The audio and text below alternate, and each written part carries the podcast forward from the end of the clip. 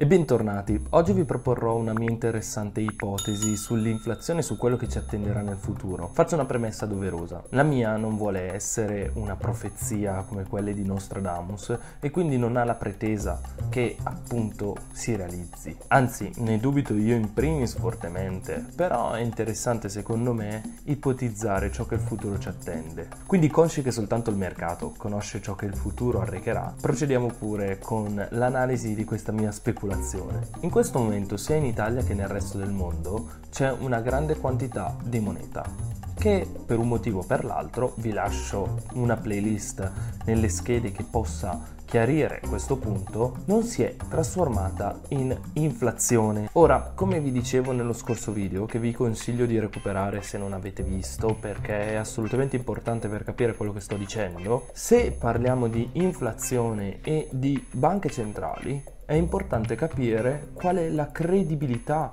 degli annunci dietro queste banche centrali. È importante quindi capire se gli annunci che vengono fatti dalle varie banche centrali poi trovino riscontro sui fatti, perché appunto questo determina se una banca centrale è credibile o meno. È innegabile che con la crisi del 2008 e con la crisi dei debiti sovrani le banche centrali abbiano deciso di sfidare il mercato, talvolta a ragione, talvolta a torto. E questo è abbastanza evidente, vi basti soltanto guardare le sentenze legate alla Corte Costituzionale tedesca sul piano di quantitative easing che aveva promosso la Banca Centrale Europea. Come spiegavo appunto nel video di settimana scorsa, tanto più una banca centrale è incoerente rispetto ai propri annunci, tanto più sarà facile scatenare l'inflazione. Se spostiamo la nostra attenzione dal ramo monetario al ramo della politica fiscale, ci accorgiamo che tutti i paesi di questo mondo hanno iniziato ad aumentare il proprio debito. Ovviamente qualcuno sarà più sostenibile di altri. Come ipotizzavo in qualche video fa,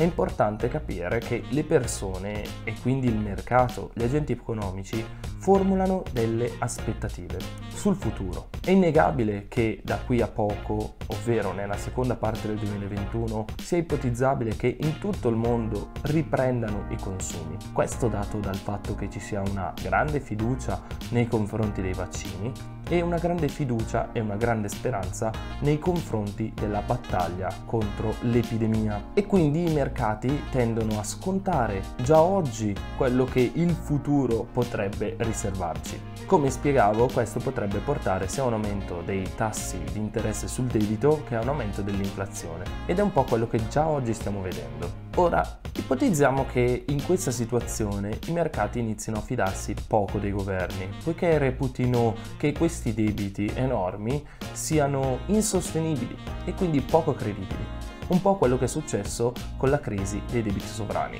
e che quindi inizino a chiedere maggiori tassi di interesse. Cosa potrebbe quindi succedere in seguito a queste tre ipotesi? Beh, in prima analisi è lecito domandarsi cosa possano fare le varie banche centrali nel mondo, ricordandoci che le banche centrali hanno speso lo spendibile sia in termini di credibilità che in termini di espansione monetaria, è difficile aspettarsi che queste possano cambiare le proprie politiche, anche se è probabile che le banche centrali inizino a adottare politiche volcleriane, ovvero con un aumento dei tassi di interesse. Questo perché viene l'interesse di ridurre l'inflazione. Se la storia si ripetesse e quindi si ripetesse la stessa situazione di Volcker, avremmo sì una riduzione dell'inflazione, ma anche una piccola recessione che si accumulerebbe con la recessione che abbiamo già vissuto nel 2020 e per quanto riguarda l'Italia con la mini recessione del 2019. Ipotizziamo però che invece le banche centrali decidano che i loro annunci è meglio lasciarli dove sono e quindi decidano di non intervenire sul mercato della moneta, di lasciare le cose come stanno. A questo punto toccherebbe al ramo fiscale intervenire per mettere a posto la questione.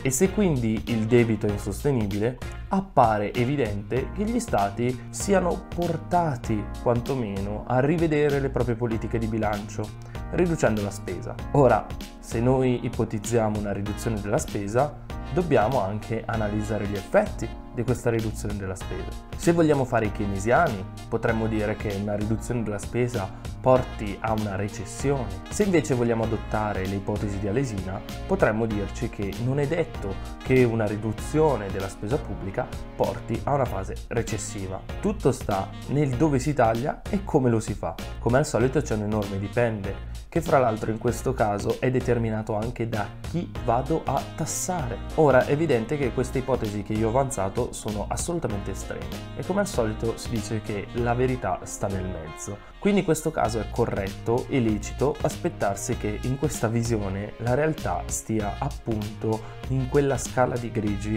che abbiamo definito attraverso questi estremi. È quindi ipotizzabile un mix di queste situazioni, ma la cosa più interessante è vedere che è difficile sapere se prima agirà il ramo monetario o prima agirà il ramo fiscale. Questo determina tutta una serie di susseguirsi di eventi estremamente differenti differenti. Alla fine il tutto è una questione di aspettative e di incentivi e alla fine tutta la teoria dei giochi si basa su questi concetti, ovvero la probabilità di accadimento di un dato evento. Ma ora vorrei passare la parola a due ragazzi di Brescia, ovvero ingegneri in borsa. I ragazzi sono molto validi e vi consiglio di seguirli se già non l'aveste fatto. Quindi vorrei chiedere ai due ingegneri se ci possono dire cosa pensano di questa mia mirabolante ipotesi. Eccoci qua, sono Mattia di Ingegneri in Borsa, ringrazio tantissimo gli amici di Economia Italia perché ci hanno invitato per questo diciamo, commento. Cercherò di spiegarvi un po' il mio punto di vista su questo discorso. Prima di tutto voglio dire che anche secondo me è molto importante fare questo genere di ipotesi perché ci aiuta a prepararci agli scenari futuri. In particolare quello che a me preoccupa di più almeno in questo momento è l'aumento del costo del denaro perché questo potrebbe mettere in difficoltà le piccole e medie imprese. Mi spiego meglio.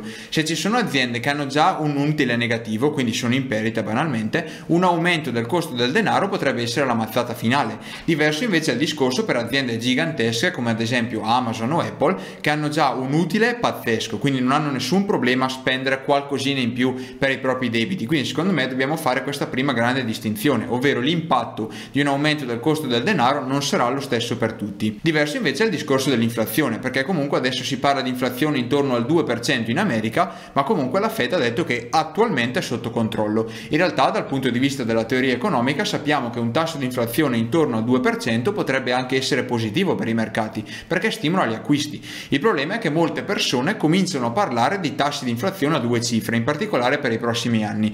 A me sembra un'ipotesi un po' drastica, nel senso che la vedo difficile. La Fed, in particolare tutte le banche centrali, sanno benissimo gli impatti che un'inflazione del genere potrebbe avere sull'economia, perché purtroppo abbiamo già avuto brutte esperienze, quindi almeno secondo me non è qualcosa che faranno ricapitare in futuro. Quello che che mi fa un po' più paura invece è l'aumento del tasso di interesse, perché vi spiego meglio. Dal punto di vista delle obbligazioni, se la cedola è più alta, gli investitori hanno maggiore convenienza a comprare le obbligazioni, perché banalmente se ho una cedola del 2% con capitale garantito, perché devo andare sul mercato azionario a cercare rendimenti un po' più alti ma comunque con rischi maggiori. Quindi potrebbe esserci uno shift degli investitori che si spostano dalle azioni alle obbligazioni. L'anno scorso era avvenuto il contrario, perché i tassi delle obbligazioni erano ai minimi storici, quindi gli investitori volendo realizzare dei profitti erano costretti a spostarsi nel mondo degli investimenti azionari. In questo caso potremmo assistere a un procedimento inverso perché le obbligazioni potrebbero avere cedole molto più alte ed è per questo che i bond americani hanno avuto così tanto risvolto mediatico perché comunque in caso di cedole altissime secondo me questo shift sarebbe stato davvero molto drastico. Però attualmente l'effetto sembra un pochino più basso rispetto a quanto si pensava il mese scorso. Però in futuro potrebbe essere un rischio. Quindi se c'è un qualcosa che mi preoccupa in questo momento potrebbe essere proprio questo questo. Vi ringrazio tantissimo per il nostro intervento. Ciao ragazzi. Grazie mille ragazzi per il commento. Io rinnovo l'invito a seguirli e ovviamente qua sotto in descrizione trovate il link al loro canale. Come vedete ragazzi è sempre molto difficile avanzare ipotesi serie sul lungo periodo, soprattutto quando si tratta di macroeconomia. Per questo motivo io vi invito a diffidare di chiunque abbia il palantir in tasca.